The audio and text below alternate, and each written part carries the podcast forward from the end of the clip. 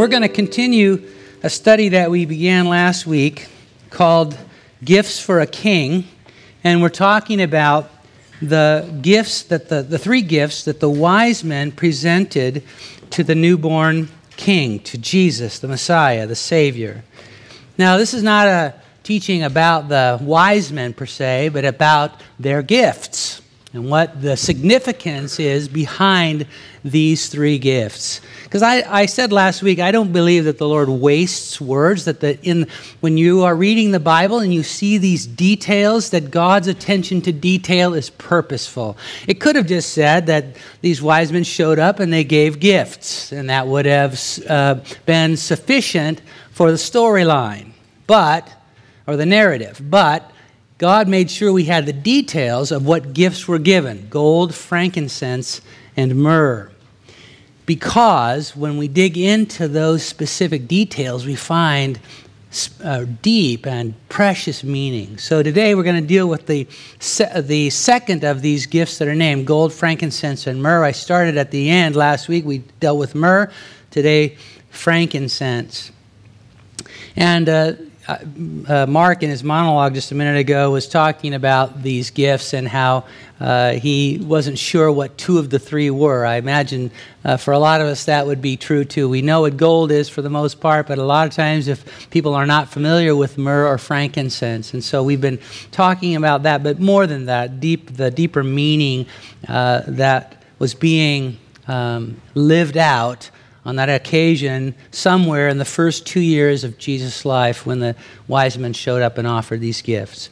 So I asked you to turn to Exodus chapter 30, and we're going to start reading at verse 1, where it says, You shall make an altar to burn incense on. You shall make it of acacia wood. Now, um, I need to kind of uh, give you a little bit of background here. So, these words that we're reading now were um, written uh, by Moses about the occasions when uh, he was receiving instruction from God for the people of Israel that he was leading from slavery in Egypt to their promised land. They're in the wilderness wandering period, and they are, are on their way to the promised land, and God is giving them instructions about how to live, including the Ten Commandments that he gave to Moses. But he also gave them very detailed instructions about the construction and the care of uh, something called the tabernacle and the furnishings of that tabernacle. Now, most of us, when we hear the word tabernacle, we think of it in the context of like the Mormon tabernacle choir or something like that. But it just means tent. And God gave his people instructions about a portable uh, worship center, a tent affair that would travel with the people so that wherever they are, they would be able to worship God and do it according to His uh, prescribed um, plans.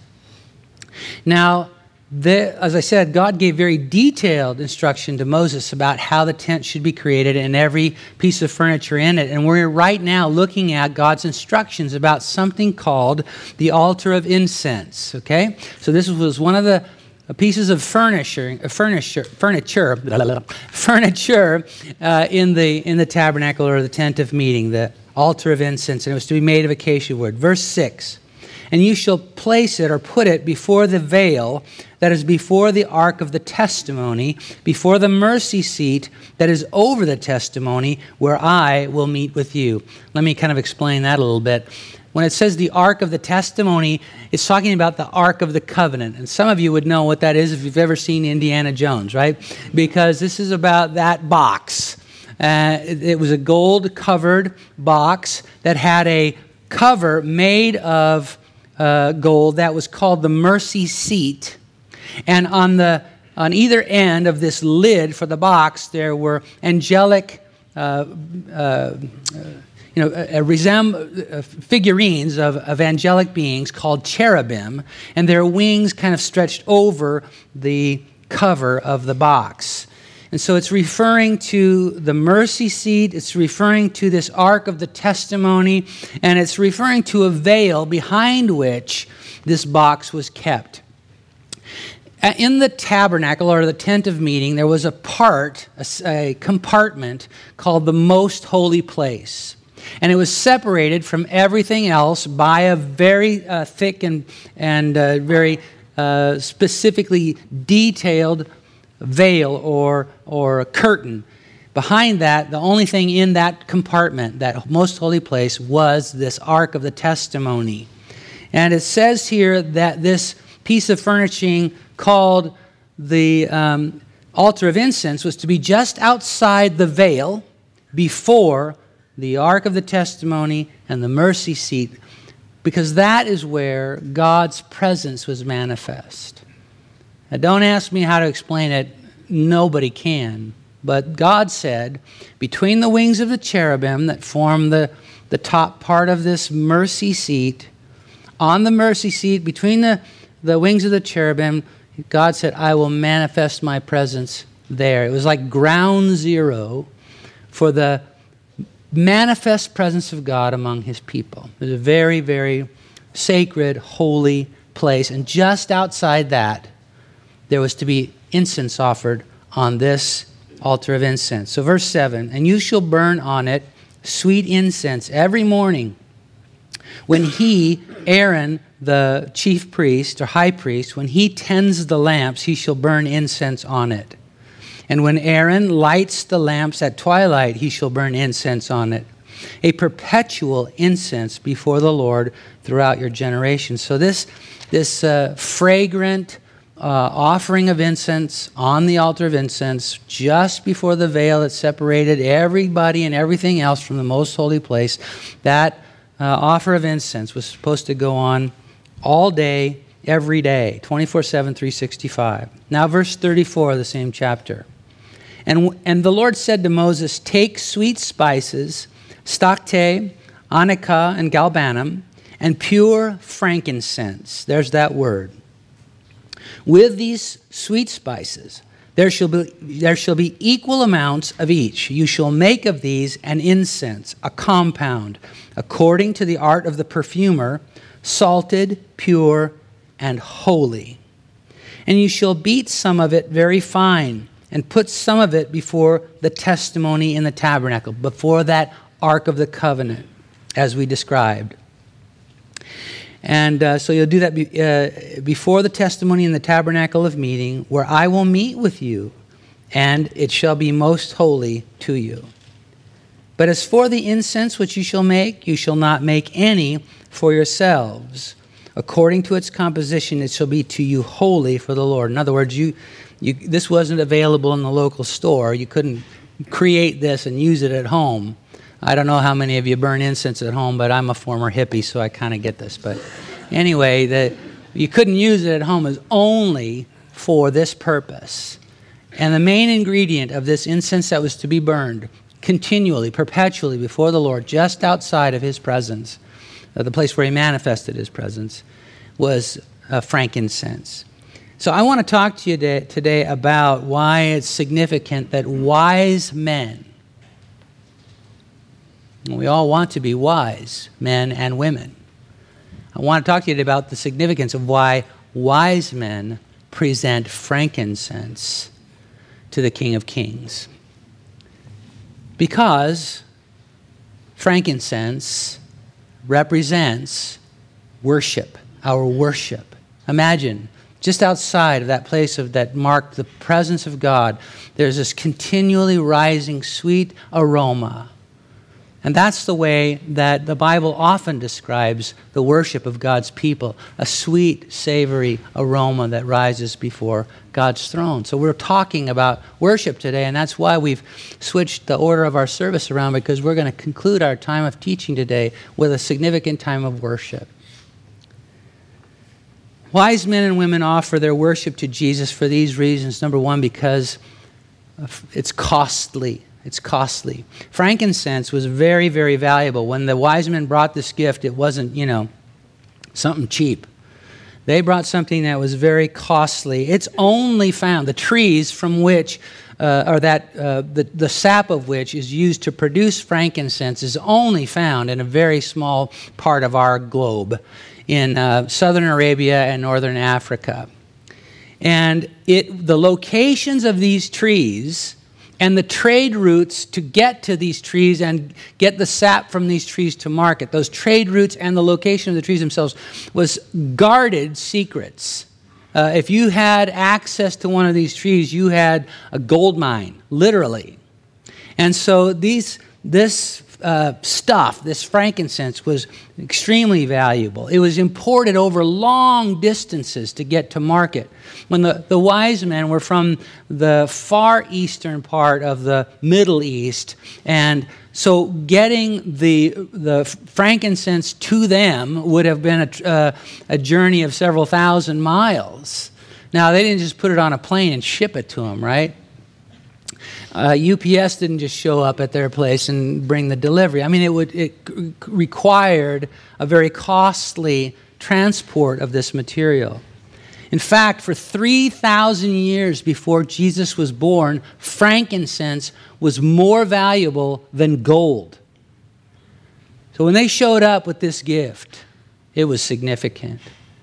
They were saying, Savior, you are worth everything I, I got. You, you are worth more than I could ever say or, or, or express.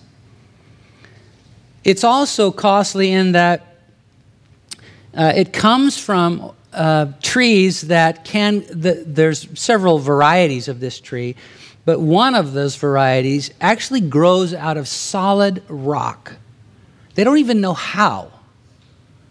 But the tree roots itself in solid rock and then develops this kind of big bulbous mass at the bottom to create a sort of a foundation for the tree to support it and to keep it from being blown away in the wind and so forth. But it's really rooted in rock.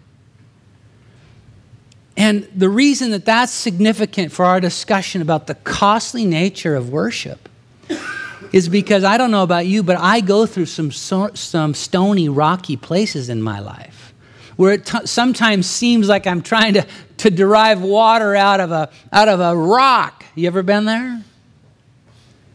Just me. Okay, well, uh, I have this problem from time to time where life seems pretty hard. You know, they. Um, what, the way they harvest this sap is they, they cut the bark of the trees and the sap oozes out of that and then hardens on the out, exterior of the, of the trunk of the tree and then they harvest those little chunks of hardened sap. When they slice the, um, the bark to allow the sap to flow out that's called bleeding the tree. That's the term they use. And when they the little uh, hard hardened um, globulates of, of the sap that they harvest, those are called tears. Um, life sometimes feels like you're being bled. Sometimes it feels like tears are the only proper expression for what you may be going through. Now, I, I don't know how this would work, but it's hard for me to imagine that our God in heaven, who clearly isn't playing favorites with any of us, I mean, he doesn't, even though Dave's voice is a hundred times better than mine, God doesn't accept his worship, uh, vocal worship, more than he does mine. And how many of you would say, thank God for that? but I can't imagine that we have a God in heaven when offered worship that rises from the hard times in our life, from those times that are stained with tears and they feel like we're bleeding, and we choose to worship God in the midst of those, I can't imagine that we don't have a God in heaven who somehow responds to that, is blessed by that in a way that is unique. And so, people, wise men and women, will worship God when it's costly. In fact, you remember, some of you, that David, the great king of Israel, he said, I will not offer to God that which costs me nothing you know, when, when everything's going great and you're, you know, flying high, which is, you know, every once in a while you have one of those days, right? Worship comes pretty naturally, right? You can just exuberantly praise the Lord and feeling so great. It's not so easy at other times, but when we do, we're getting close to what was being offered that day when the wise men showed up and placed that uh, container of frankincense before the Savior. Wise men and women also worship, uh, offer worship and, uh, the, and uh, symbolized by this gift of frankincense because it's exclusive. We read there that this, uh, in, the ingredients of this, this particular formula or recipe for this particular incense that was offered on the altar of incense was not, for, not to be used for any other purpose. It was exclusively to be offered before God. Now, I don't know about you, uh, I, I, uh, but there are times when, I'll just be honest with you, I let things in my life other than God kind of rise to a place where I almost worship them. In fact, probably do worship them. Anytime I allow something to get ahead of God in my life, I am choosing something called idolatry. I am offering worship. I'm giving prominence to something over God. And you know who pays for that? Is me. Anytime I let anything get before God, that's why uh, in the Ten Commandments it says, You shall have n- no other gods before me. Because when I do, uh, I'm the one who, who pays for that. Not because God takes vengeance on me or anything, but because I've lost sight of the only one who can ever be my sufficiency in any situation. Just yesterday, I was talking to a young man who was telling me about a legitimate need that he has in his life an emotional need, something that we all uh, desire and all need. It's a God given thing. And, right now in his life, he's not, he's not having that. And he was lamenting that and concerned about that. And I told him, Look, I totally understand, and God is not insensitive to that. But here's what you got to be careful of. You need to be careful that you don't allow this need and your your um, uh, sense of the of the of that missing from your life right now to begin to move into a position above your devotion to God, so that that becomes the thing that you're focused on. Because if you do, you're worshiping it above the Lord. And not good that will no good will come from that. Because our god is always sufficient for every need. So when it talks here about worship our worship being modeled after this offering of frankincense is talking about offering god something only he deserves. Nothing else in my life deserves to be elevated above him he alone is worthy of my praise. Wise men and women also offer worship that's from the heart. The sap of this tree is what the frankincense is derived from, that which comes from the very lifeblood of the tree. And my look, I don't know about again, I don't know about you, but I suspect that some of you may have uh, a time or two experience what I'm about to admit that I've done. Look, I'm often uh, sort of uh, on view when I'm worshiping. Okay, even if I'm on, not on the platform, I'm, I'm there in the front row and I'm worshiping God, and people are, you know, casually, if not intently, watching me for cues and clues, right?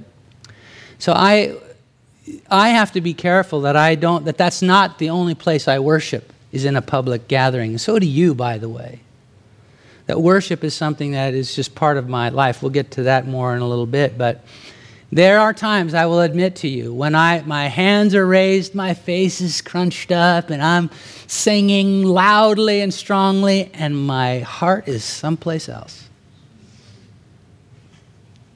In fact, Jesus uh, quoted from Isaiah one time, and he said, Well did Isaiah prophesy of you, hypocrites, as it is written, This people honors me with their lips but their heart is far from me.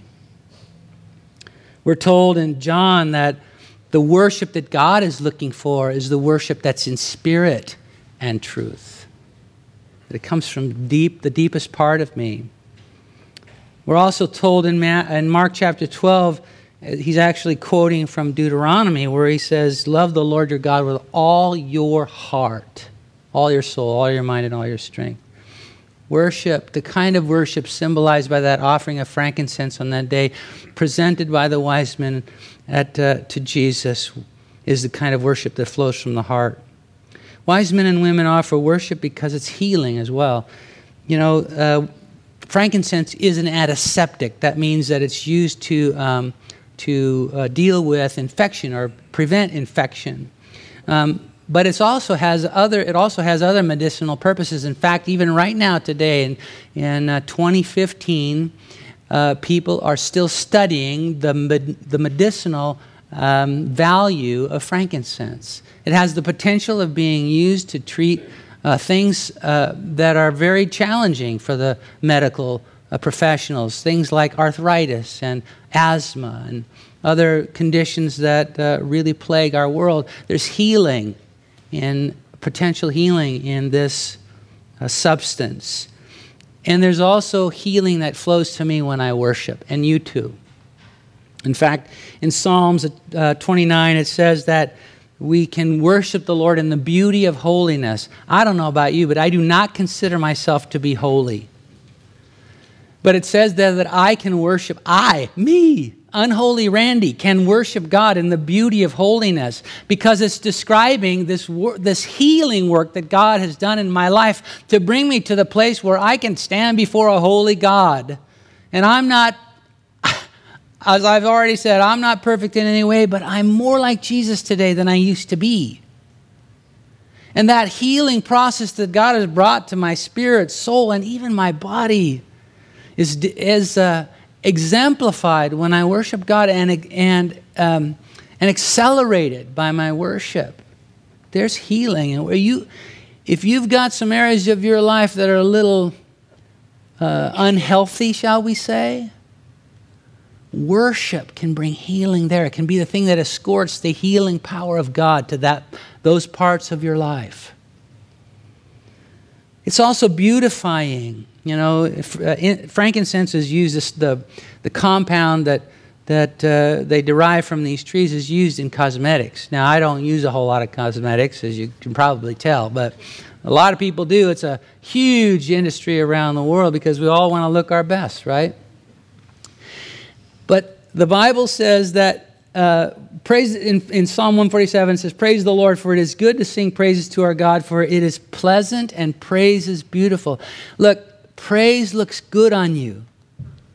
I have the vantage point that many of you don't have where I can often be up here observing you worship. And it's not just from day to day, but from week to week, month to month, and for many of you, year to year, and we're about ready to close on a decade that I've been observing a lot of you worshiping God. And over the arc of that time, there's been a beauty. I'll bear witness to the fact you look better than you used to. because worship has a beautifying effect on your life, it changes your countenance. It changes so much about you that you just begin to be more beautiful. And that's not, I'm not just, that's just not idle chatter. That's what the Bible says. And I have observed it, and you have too.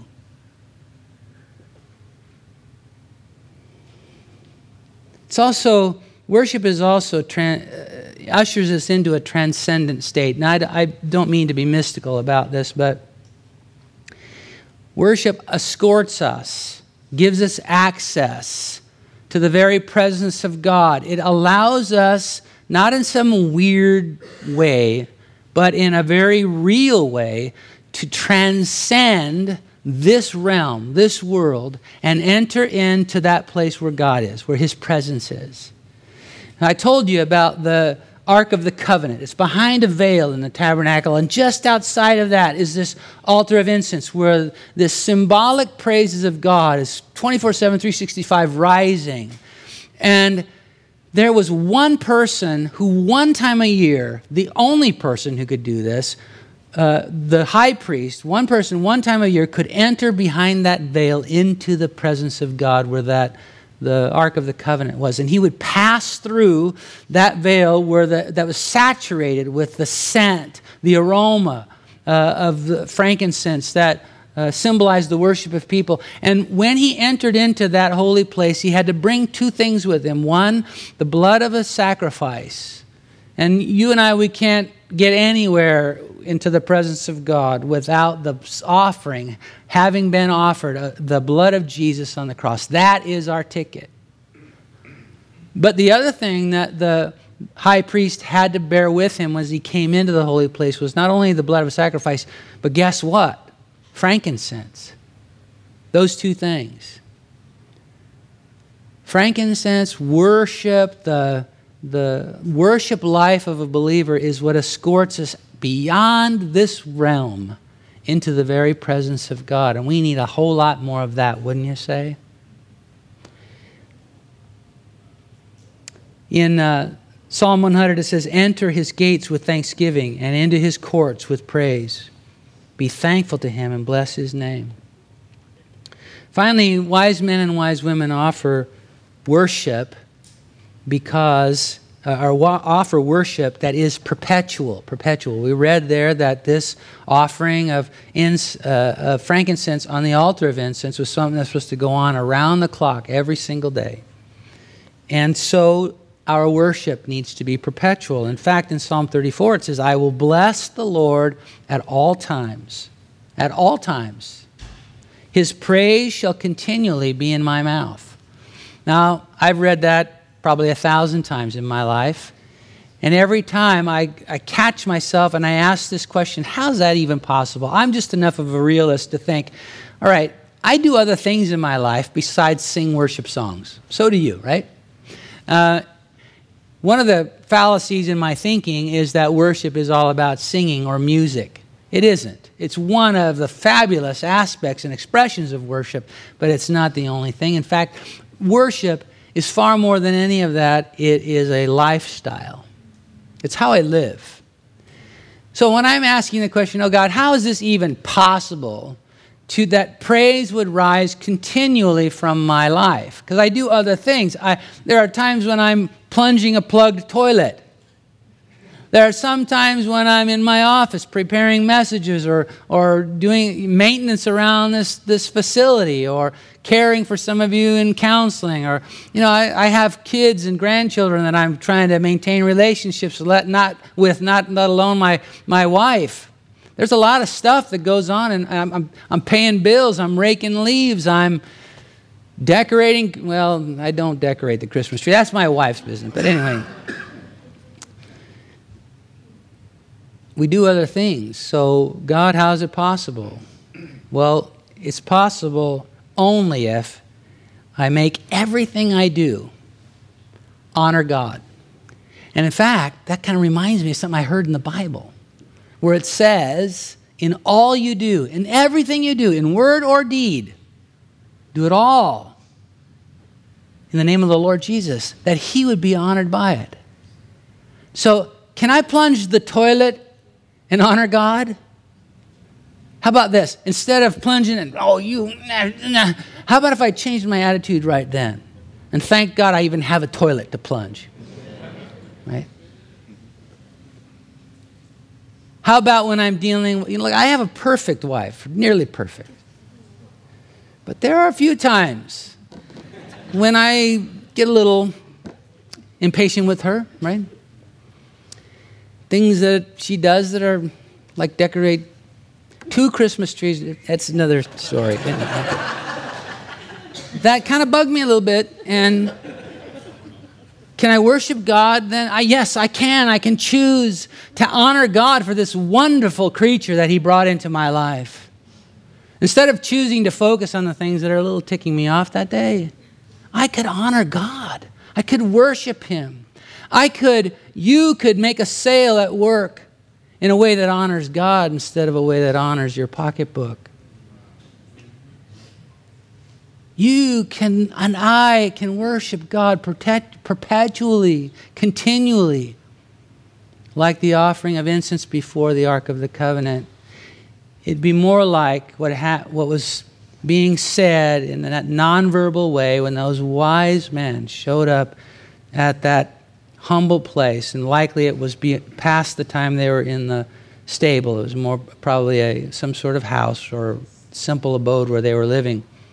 When they came and laid that gift of frankincense at the, as a presentation to a baby Savior, they were saying so much.